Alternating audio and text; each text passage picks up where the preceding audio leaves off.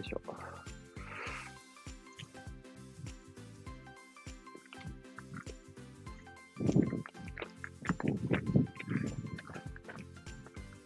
はい。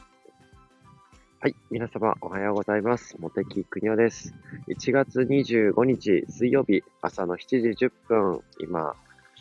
犬の散歩しながら外で、あの、させていただいております。ちょっと短い間かもしれませんが、お話し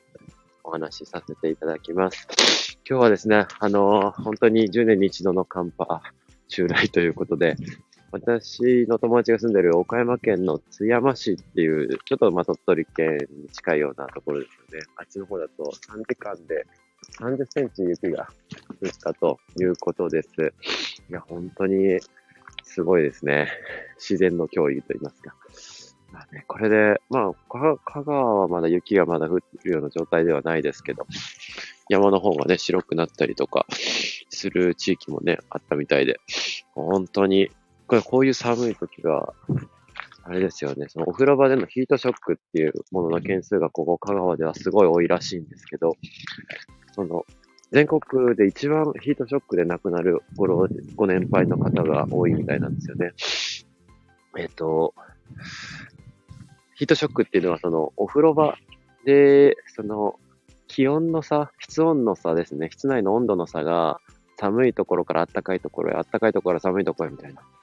のでやることによってこう血管の収縮とかの関係ですごいこう心臓に負荷がかかってとか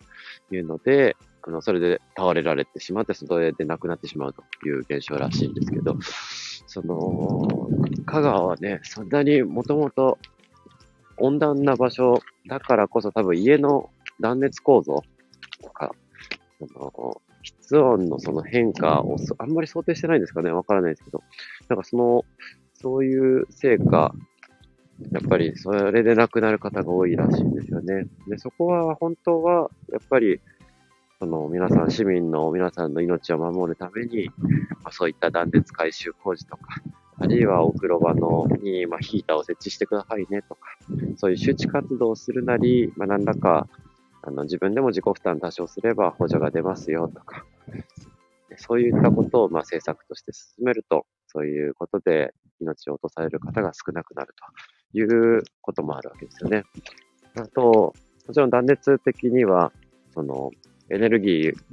の消費量を抑える効果もありまして、その普段例えば、が小学校とか中学校とかって、あの、カーテン閉めないで、こう、全部ガラス張り。で、その、窓ガラスって、そのアルミサッシのガラスって一番こう、熱が外に、逃げてしまって、すごい寒くなるじゃないですか。で、一時期、その、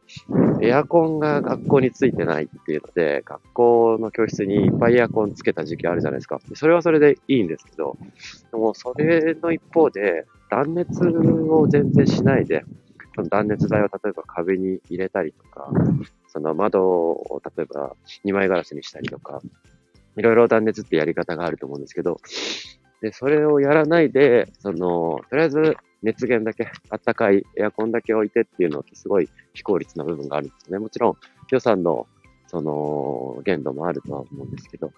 なので、本当は大事なのは、その、今、公共施設、小学校とか中学校とか公民館とかで、ね、やってるのは、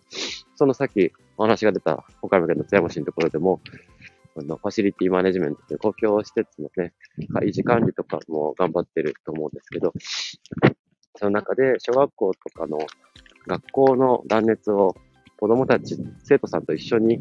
地元の工務店の方と一緒に断熱工事確かされてたはずですね。でそうやってこう自分たちでそういうのをやって成功体験も積みつつ、あの、断熱の学習をして、それが結局消費する石油とか、あの、化石燃料の減少につながって地球温暖化を防止することになって、で、それがやっぱり SDGs だよねっていう、それが本来一番学びになりますよね。なので、なんというか、やっぱり今の日々の生活がどれだけ環境とか地球環境につながってるか、気候変動ってやっぱり止めていかないといけないよねっていうところを学ぶのにはいい教材なんじゃないかなと思います。はい。今日はじゃあそんなことで断熱の話をさせていただきました。本当に寒いですけど、皆様どうかお気をつけてお過ごしください。はい。ではでは、えっ、と、今日も良い一日をお過ごしください。あ、どうも、まなちゃんありがとうございます。ちょっと朝早いですけど、お聞きいただいてありがとうございます。良い一日をお過ごしください。皆さん気をつけましょう。ありがとうございました。失礼いたします。あ、グッドグッドさんありがとうございます。いってらっしゃい。失礼いたします。